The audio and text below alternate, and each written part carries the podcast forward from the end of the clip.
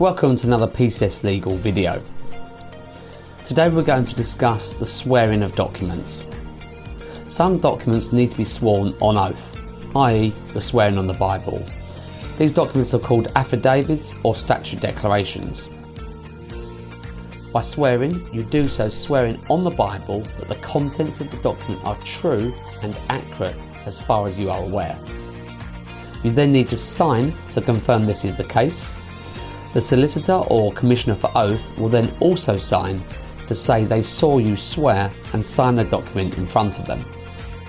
If you require a document to be sworn, the same can be done by a commissioner for oaths, a solicitor, alternatively, a court official authorised to administer oaths.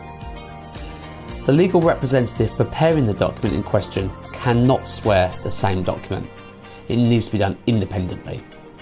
This process is a serious matter, and should it later be discovered that the information being sworn was incorrect, you could be held in contempt of court and ultimately sent to prison. You must therefore check everything within the document before you swear and sign. The Commissioner for Oath or Solicitor are not going to check the contents of the statute declaration or affidavit. They are merely signing to confirm that you swore and signed the document in front of them. If you do require any documents to be sworn, you should note there is a small cost. In addition to this small cost, you will also need to make an appointment to ensure that a commissioner for oaths or a solicitor will be available on the day you wish to attend our office.